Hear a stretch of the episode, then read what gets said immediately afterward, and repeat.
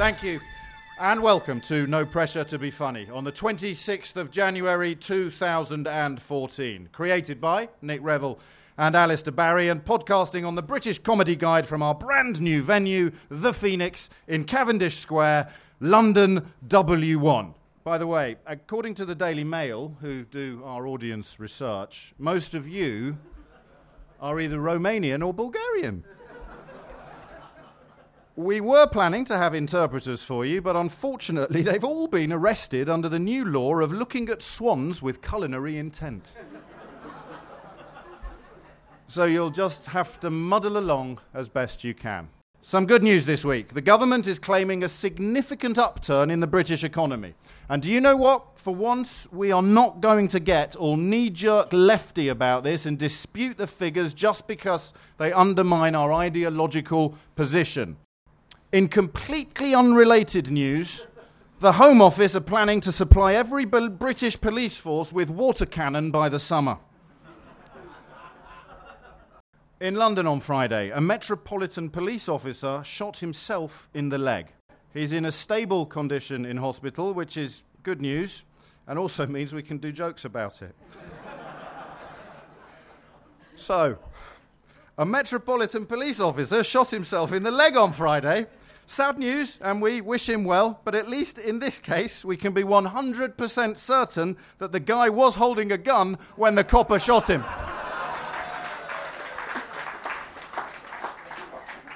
And uh, according to the Chief Constable of Greater Manchester Police, Britons returning from fighting in Syria may be put into a programme.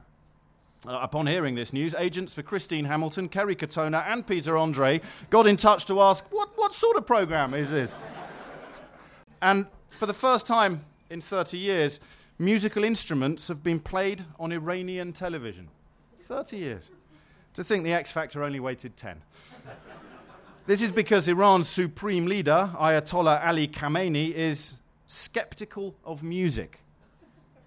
And while that may sound strange to Western ears, we've just heard a recording of One Direction before it was auto tuned, and we'd just like to put it on the record that we too are now skeptical about music. Except, of course, for this man. And, oh, what a beautiful link that is. Mr. Paul Thorne. Uh, I've invented a new word. Um, it's quite a long word. It's um, big fat fucking cholesterol bag. Um, feel free to write it down, practice it. Big fat fucking cholesterol bag. Uh, song by way of a definition. Can tax fat people for burdening the NHS. And you can tax rich people because they're rich people, I guess But I found a solution that'll get us out of trouble if you're rich and fat. Fuck it, you pay double, cause a six figure midriff and a six figure salary means you're really neither burning cash nor calories. Let's double the rate for every double chin that sags and say, pay up, you big fat fucking cholesterol bag. Inexpensive restaurants if you're deemed overly large. You'll be subject to a £15 digestion charge. Then we'll throw a bit of irony into the mix. We'll use the money to pay for the last Olympics. Cause a banker with the bonuses and utter depravity with his man boobs losing the battle against gravity. He's an overblown, dodgy PPI selling toe rag. And what's more, he's a big fat fucking cholesterol bag. If you're a chubby chaser, then with you I've got no argument. Unless you're sleeping with an overweight member of parliament. And he's standing on some soapbox, panting and wheezing, with his waistband crying out for quantitative easing. And he's on my TV set like a video nasty, banging on about austerity and taxing a pasty. Kick him out of bed. Forget about the shag and say, Oi, Rennard, you big fat fucking cholesterol bag. Big is beautiful, and it ain't no sin to have love handles sponsored by Michelin. But if you're so big, you should be paying ground rent, and your salary puts you in the top 1%. Then when the food runs out, there'll be no violence, no disorder. We're just going to eat you in the following order. Aristocracy, then MPs, then fat cat wankers, then captain of industry, then merchant bankers, then probably landlords, landladies, medical doctors, anyone overweight who runs a Weight Watchers.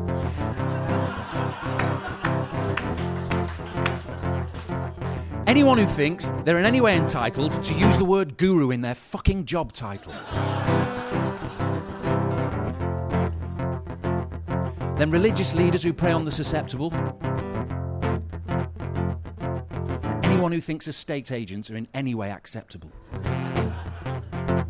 You say you want a revolution. I'm not advocating that. All I'm saying is eat the rich, but only if they're fat.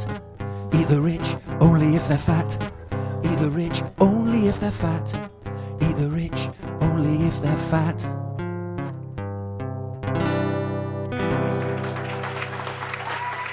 Thank you. Ladies and gentlemen, Paul Thorne. Please, please keep that applause going for this week's panel. Miles Jupp, Sara Pascoe, Nathan Caton, and Michael Deacon. Actor and comedian Miles Jupp is presently on a sellout tour entitled Miles Jupp is the chap you're thinking of, which is what we were doing when we booked him. In fact, in fact, Miles, I'm afraid we weren't. We were thinking of Iggy Pop. You're very easily confused, so we'll have to live with the, with the mistake.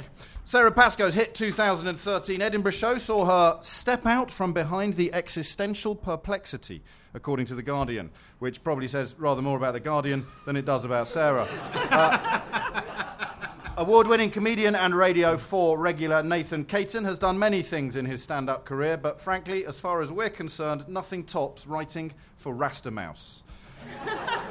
Yeah, man.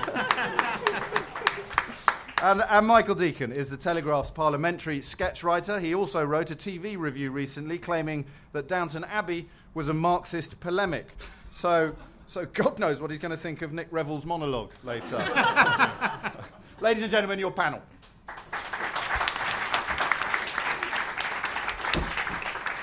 And, uh, and before they get going, let me uh, I- introduce you to a, a regular part of the programme that we like to call the Devil's Advocate. We'll kick things off tonight with this Devil's Advocate motion. The Devil's Advocate believes that gay marriage does cause floods. Please welcome to the stage Alistair Barry. Thank you very much. I should point out for listeners on the podcast that I am wearing tweed as it seems appropriate.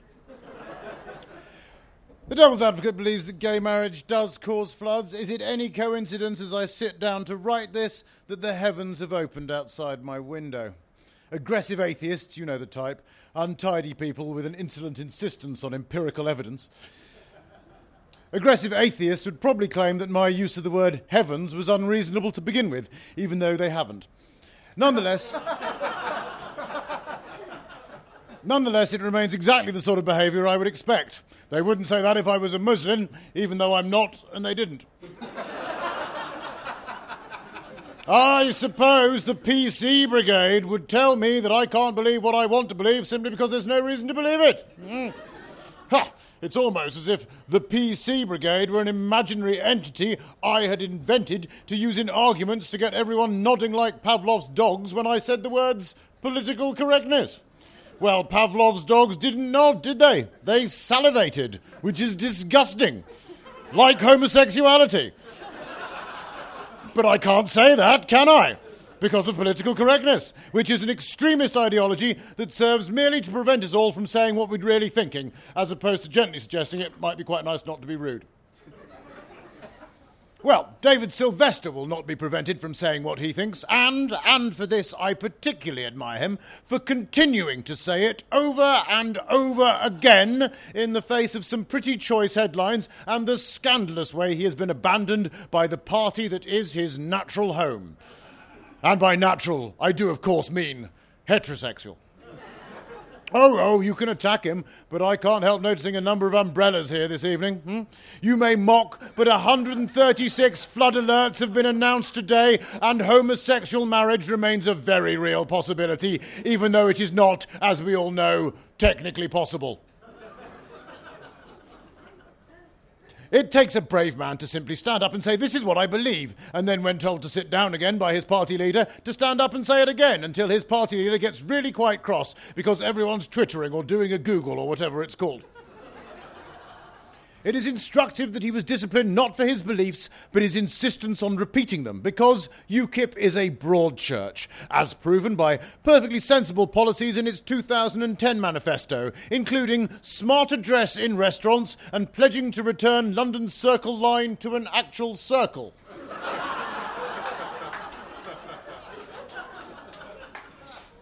And to those of you who say, I have not provided any arguments to prove that gay marriage causes floods, well, you would say that, wouldn't you? Proof, as if proof were needed, that you didn't want to hear them anyway. I thank you. Alistair Barry, ladies and gentlemen.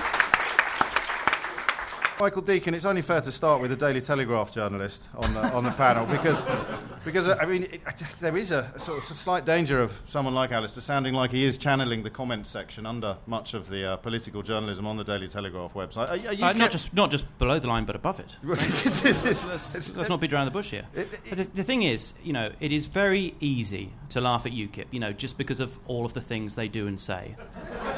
But, but let's look at the science here, shall we? Where all the flooding was over Christmas and the New Year, the areas that got flooded were areas of very high gay population, like Henley on Thames, Somerset, Yalding in Kent, which you will all know is notorious as the gay capital of Europe, flooded, whereas roaringly heterosexual areas such as Old Compton Street in London, dry as a bone. So you can mock all you like, but I think we should stick to the facts here.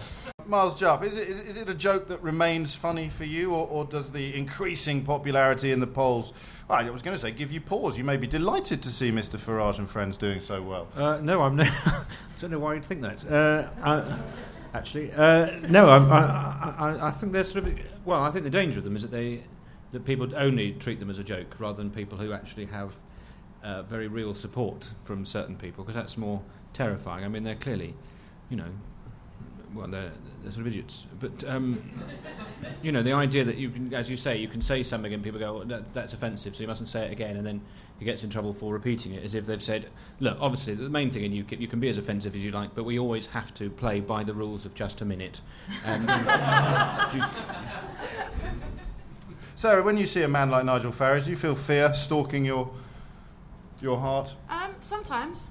I think um, you do have to be careful because um, there are people, and I've lived with one, who um, think he speaks the truth. I don't want to be mean about her. Of course not. Because she was an empathetic, compassionate person who had no hatred in her, but she also thought some of UKIP's policies were sensible or, or a jumping off point for discussion. What I think scariest is when I see the, the, the video he did, the sketch. It was like something f- like from Saturday Night Live, like him doing the weather. And I'm like, don't get funny.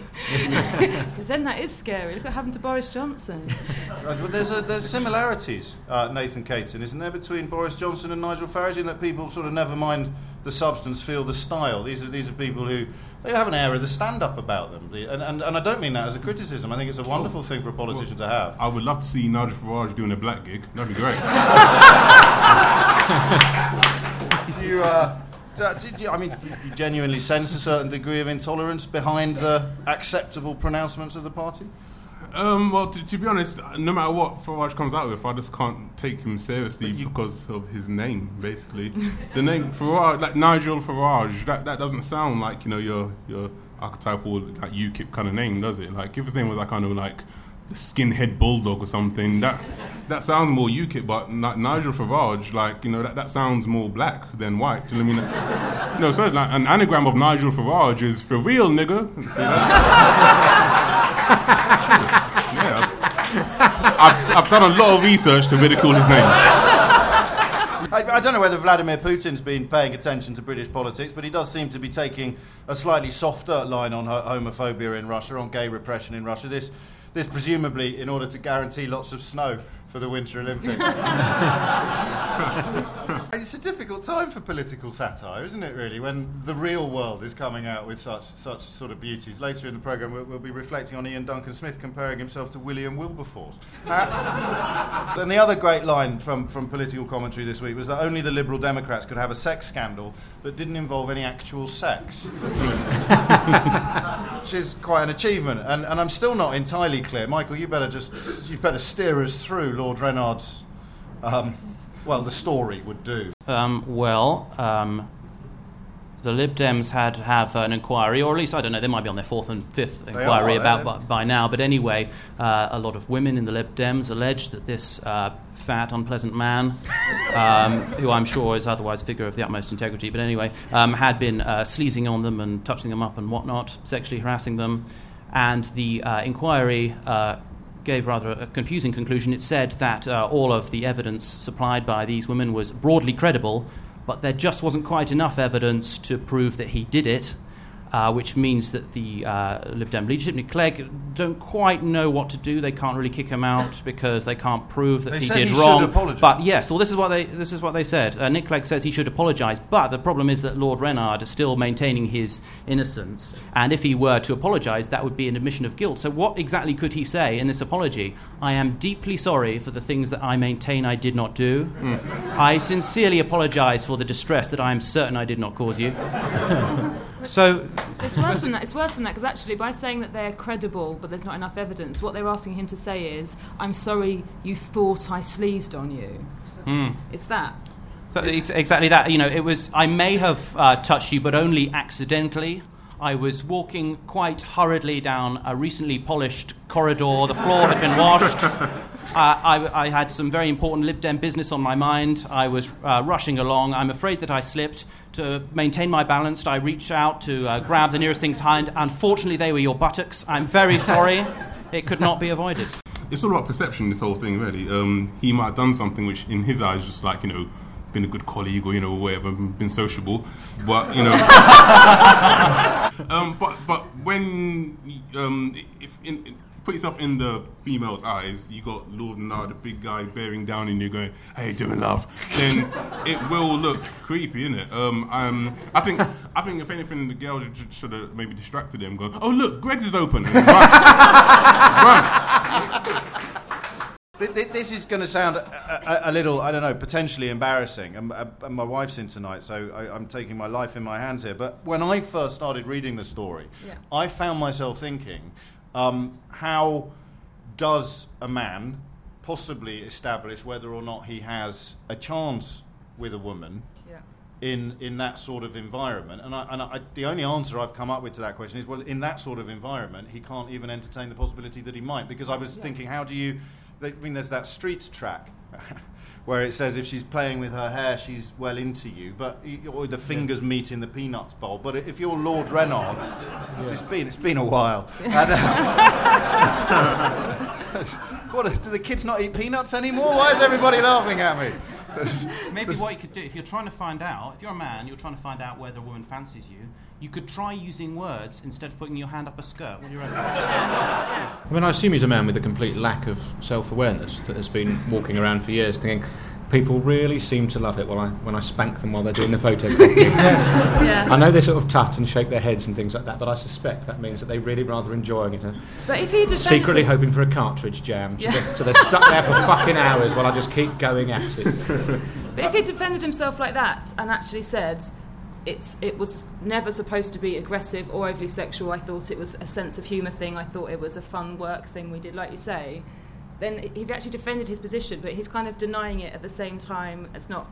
And having his friends write innocent. articles containing phrases like uh, over the outside of the clothing, which Well, I, the, the clothes thing, I think that's, that's the worst be. bit of it. The idea that it's all Yes. right to grope someone if it's through clothing. I mean, what would the Lib Dems have made of Jack the Ripper? Well, he was wearing gloves. Yeah. Staying with apologies briefly, uh, the, the Nicolas Anelka, of course, is refusing to issue one for employing something called the quenelle, the uh, apparently an inverted Nazi salute popularised by um, Dieudonné M'bala M'bala, who is.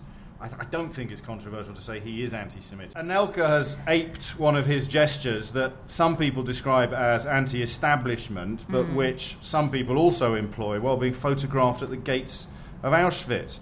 I- Is it is it? I mean, he's a footballer, Anelka. He's not like Steve Coppell or Frank Lampard. He's not one of the footballers where people go, "You- "He's got O levels," you know. He's- he's- so I've no idea whe- whether he's intelligent or not. But it, it seems plausible to me, Miles Jupp, that he, he just did a thing his friend does without having any inkling whatsoever of the offence it might cause, especially in this country. I think a huge number of footballers behave during matches without really considering the wider political implications of what they're doing.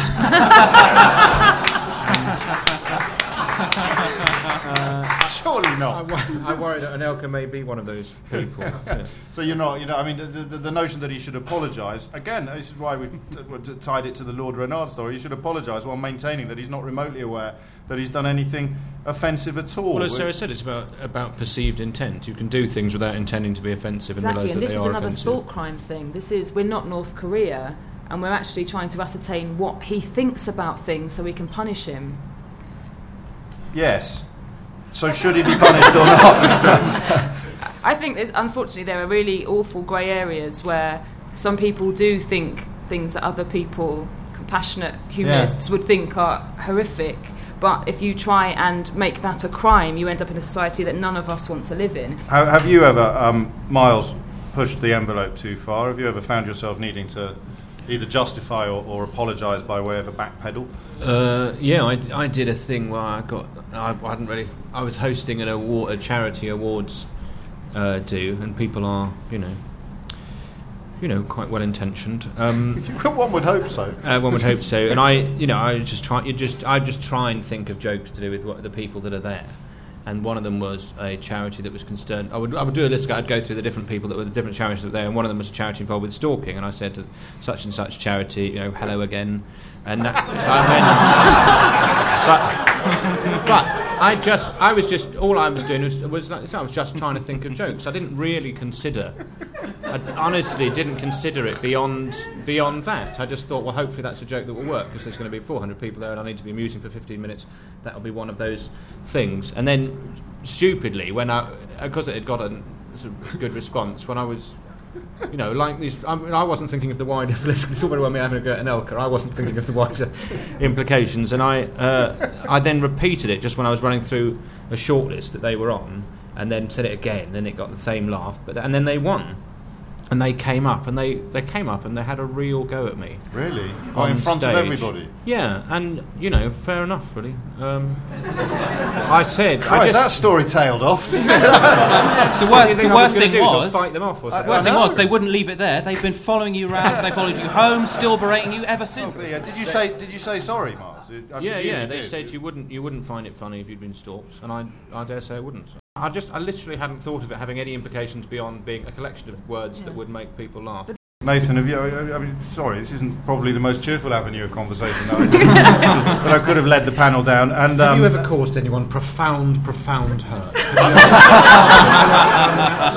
Where shall I start? Uh, no, at, well, at, at a gig. Um, well, yeah. I mean, yes. I mean, not, on not the at tube. home. Not at home. That would that would be that would be a So whole many different kind of show, wouldn't um, it? No, um, at, at gig, um, yes, there's, there's been the worst case um, that comes to mind. I do. I was doing a charity gig and uh, I was comparing, and um, I was getting I was getting nothing from the audience. So I was, I was kind of panicking for materials for something to say, and then I asked, I, I said, uh, "Who's got kids here?" And the guy in the front went, "Yeah, I got kids." And he, I said, "A oh, boy, girl, how old?" And he goes, "I got a daughter, and she's 13." Um, and what? So I was trying to think of something to say, and then I don't know why, but I panicked and I just went, "Oh, 13, the fingering years." Right? no, no, no. I know straight away. As soon as I said it, I was like, "Shit! Why did I say that?" But no. It was because I was struggling, and my, you know, like when you just, your, your brain is scrambling and say, say something quick, and then you don't filter it. But as soon as I said it, I was like, oh gosh, why did I say that? And I, I couldn't say sorry afterwards because I felt so guilty about having to go back up to him because I know I've, I've got a. I, I, I, under, I, everybody understands. thanks, yeah. no, there's no, I, that is. I, I mean, in fact, let's move on. Sorry, The, uh, sorry, sorry. I'm a nice guy, really. I was panicked. I panicked. the, the, the, I'm going to invite back onto the stage now a gentleman for whom the fingering years are a very distant memory.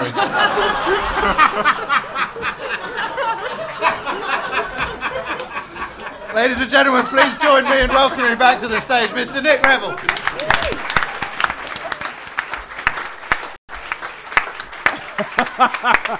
I'm not going to offend anybody with this. I just want to talk about the London fireworks. Um, I think the London New Year fireworks were the absolutely perfect, uplifting start to 2014 in Britain. Beautiful, spectacular, sponsored by Vodafone. I, and I couldn't help wondering as I was watching them, how did Vodafone manage to afford to pay for those fireworks? Because I think we all know they've not been doing too well over the last few years, have they? I mean, otherwise they wouldn't have had to spend all that time and effort employing international experts to dodge the billions and billions of pounds of tax that they owe this country. So I think it's a testament to the selfless generosity of the modern multinational corporation that they put momentary joy for ordinary Londoners ahead of fixing their own dodgy financial situation. Uh, by, by dodgy, I, I mean in the sense of precarious, obviously, rather than tax dodging, inland revenue coercing, vampire, parasite, blood sucking scum, because that would be very judgmental not to say actionable. So, so I'm not saying it. Uh, uh, in case you don't al- uh, already know, by the way, the, uh, you could not only hear and see those fireworks at New Year, you could smell and taste them as well. In fact, it was claimed that they were the f- world's first ever multi-sensory fireworks, but that's not true. They, they had multi-sensory fireworks in Vietnam, called it napalm. But what these London fireworks definitely were the, were the world's first edible fireworks. Yes, edible fireworks. Fireworks that contained food and flavours and smells. Peach snow, banana confetti, strawberry mist. Firing food into the air for a party in a city where the number of people needing to use food banks has trebled in the past 12 months. Nice message. They have no bread? Well, let them eat banana confetti. and as it crashes to the pavement, let them compete for it with the pigeons and the rats for our entertainment. Methinks I see the CCTV footage as a palpable hit series on Channel 5. Come, Nero, come, Caligula, take your seats and let the games begin. All this, by the way, was the work of Britain's leading food artists. Yes, food artists. Yes, yes, food artist. And my partner here creates spontaneous interpretive dance events by pointing strobe lights at epileptics. But hey, it's a free country, so if someone genuinely wants to describe himself as a food artist and devise ways of filling bubbles with orange flavoured smoke for a living, that's just between him and his conscience. Who knows? It might have been a dry run for something greater and nobler. Maybe right now they're standing on a hill in Lebanon, those food artists, about to light the blue touch paper on a huge row of enormous Roman candles packed with falafels and pita bread and sleeping bags, which will then gently rain down on the Syrian refugees below. Now, UK Uncut and the TUC and various other bodies say that if all the corporations who dodge tax in this country did pay their dues, we'd have no need for any spending cuts at all. But I don't agree with that because it's not true. Because it assumes that if the government had all that extra money, they would spend it on infrastructure and social welfare. And that assumes they're only making the cuts out of economic necessity, when in fact the real reason, and I have to use a technical economic term here, the, the real reason that they're putting into, into place all these spending cuts is sheer fucking spite! Although, in the interests of balance, uh, maybe the poor and unemployed are responsible for the recession and need to be punished because recently we crossed over the event horizon into a black hole and time is running backwards and we just didn't notice, and effect precedes cause. Whatever the truth is, the government would not spend any of that extra revenue on helping the poor and the wretched and the unfortunate in this country. They'd spend it on water cannon or encouraging foreign investment by hiring a hitman to take out Margaret Hodge or making Michael Fabricant's hair look vaguely natural or on a great big marker pen so that Michael Gove can cross out every poem by Wilfred Owen in every textbook in every school in the country by hand, or by giving language lessons to the civil service so that everyone who works at the Borders Agency or a job centre can say fuck off in Romanian. Banana confetti, strawberry mist, and the stench of corporate bullshit. Thank you very much. Nick Revell, ladies and gentlemen, Nick Revell. Uh, and Nick illustrating perfectly that, that, that, difficulty I mentioned earlier about uh, how do you do satire at the moment when things like that are actually happening. Uh, food banks are opening and they're dropping banana confetti out of the sky. And Iain Duncan Smith, as I mentioned before, really has compared himself to to the, the, okay, the I know I've been a bit of a damp squid this evening, and I'm about to do it again. Did he? Did he actually describe himself as like William Wilberforce, or did he say that the work they were trying to do was comparable to what William Wilberforce did? Um, well, unfortunately for me, I was there when he was saying Oh, yeah. that, and I Okay, hope to recover eventually.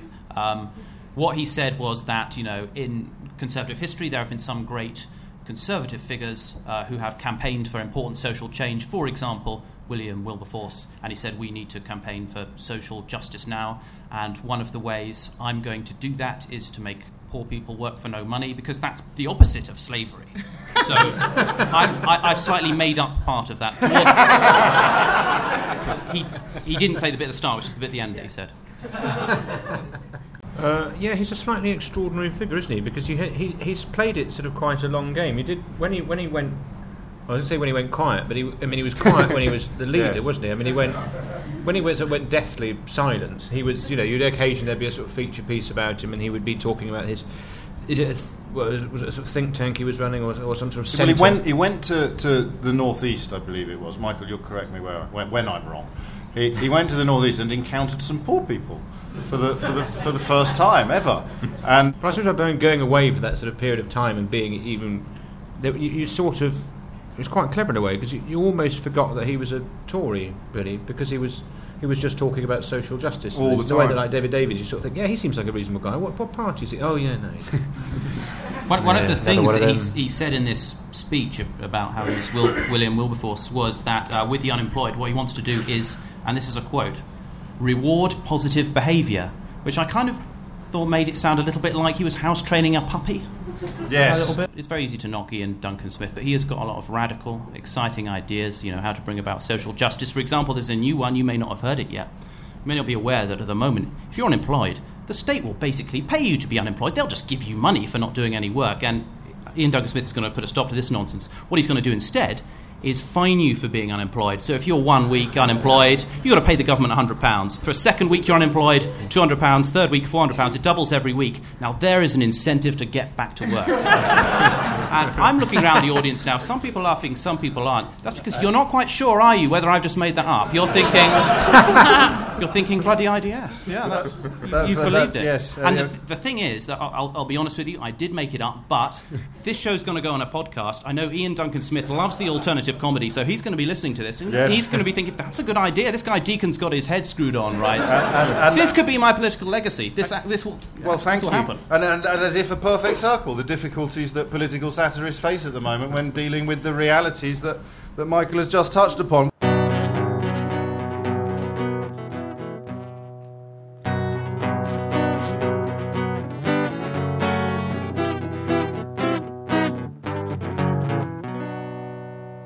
It's abominable, it's a scandal, it's a personal effrontery. I've never been so altogether outraged. I heard swearing on the BBC. It's obscenity, it's profanity, and it's language that I must condemn. If there's just one thing that made this country great, we only swear after 9 pm.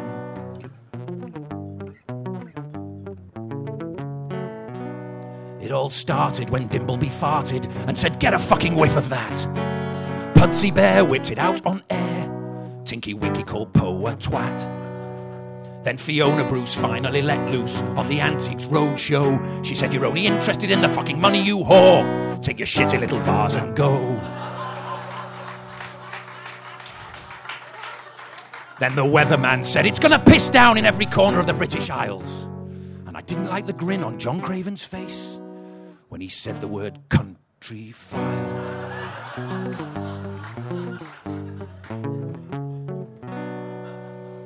It's the pollution of an institution. It's the deathbed of the watershed.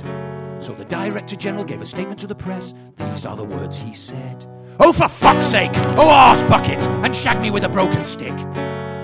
Oh, bollock chops, fuck knuckle knob gob shite and hit me with a dead dog's dick. He said the reason for the vitriol, the anger and the bile is if we're all going down, we're going down in style. The organisation is imploding because of what everyone in Britain seemed to know except us. Despite all the rumours that we chose to ignore, despite all the whispers on the studio floor, we've only just found out that for 40 years or more, we've been harbouring paedophiles.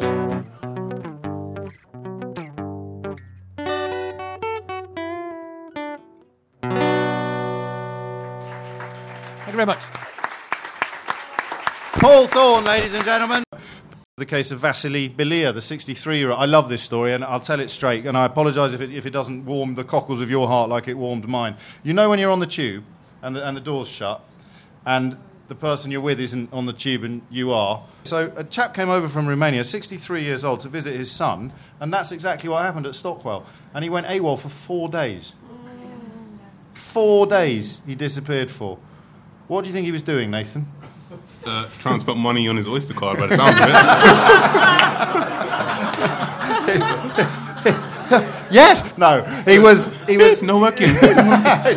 he, he, he's turned up, so you can laugh. It's, it's all very happy. He, um, he, he he decided to sleep during the day and move at night, and he got from Stockwell to Ealing via laundrettes and curry houses, and just people very, very kindly allowing this elderly Romanian man who couldn't speak any English at all to just sort of cool his heels in their shops and their, their, their places of business. He thought he would eventually recognise where his son lived, so he kept walking. I spoke to his daughter in law last week. She said he never would have happened because he was walking west and we lived south, so he would eventually have hit the Atlantic without, the, without anybody intervening. I just, I just thought, you know, given all the stuff that was happening in the run up to January the 1st when 29 million people were supposed to turn up, You're all you're all swallowing this story that he's a holiday maker. He's come over here. He's deliberately got lost. He's claimed benefits for four days. He thought that's that's loads of money. Four days worth of benefits. Right, I'll hand myself in now. And that's what all doing. You're talking about as if only a couple of them come over. There have been 29 million, but they're really good at it. They're so subtle, you just haven't noticed.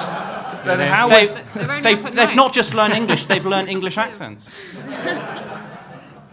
Then why was it so easy to find? That's what I love about the story. If, if we were, if we'd been overrun, and then he turned up, they got a phone call, eleven o'clock Friday night, uh, saying we found him. He's just walked into a police station in Well, Ealing. as you well know, benefits in this country, it's about something like a million pounds a day. So after four days, he thought that's that's me set up for life. I'll just I'll make myself known. That's it. I'm going home. And, and what I, he was visiting his son, so he was staying with his son. Of course, the other big story to uh, to reach us this week involves the opposite happening, and th- this is.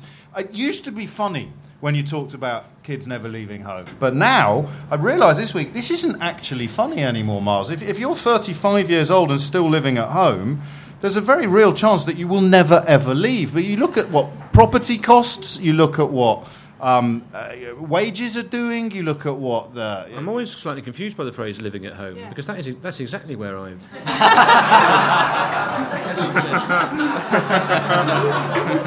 I mean, living you at know, your your only ever that, home. if that makes me a criminal, uh, you where does that leave me? Li- Uh, living with your mum and dad, a lot of them are reported to have left and come back, but there's an increasing number of people who've never ever left. We, did that three three years. Do you, do you live at home? I still around. As you were. Oh, well, I mean, uh, yeah, in the real, in his sense, not the conventional. And- and you always have. Yeah, I've always been in my mum's house. You're quite. You're very young, aren't you? Mm, I'm not young enough to still be in my mum's house. How old? How old are you? 29. Yeah, well, I said 34, so you know you're all, you're all right. But but you presumably, when you were 19, didn't expect to still be living at home, living at your mum's when you were 29. No. I wish Thanks someone. for reminding me. Cheers. I wish someone had told. I wish someone had told me we actually had a case study on the panel this evening. I, I didn't. And, so can we, are we allowed to ask him questions? Yeah, go on, study? take- go on, you so, step in. So presu- I reckon you could move out if you wanted to. You've got a pretty cushy deal, have you, your mum's house? No, I pay rent. Um, I Okay. cook. I wash clothes. I basically do everything that I would do if I had my own place. Only I don't have my own place. Okay, so is that because it works so well because then you're paying money to your mum? Um, no, just that I can't afford to get on the property ladder at the moment. Yeah. Does your But- mother pay tax on the rent that you?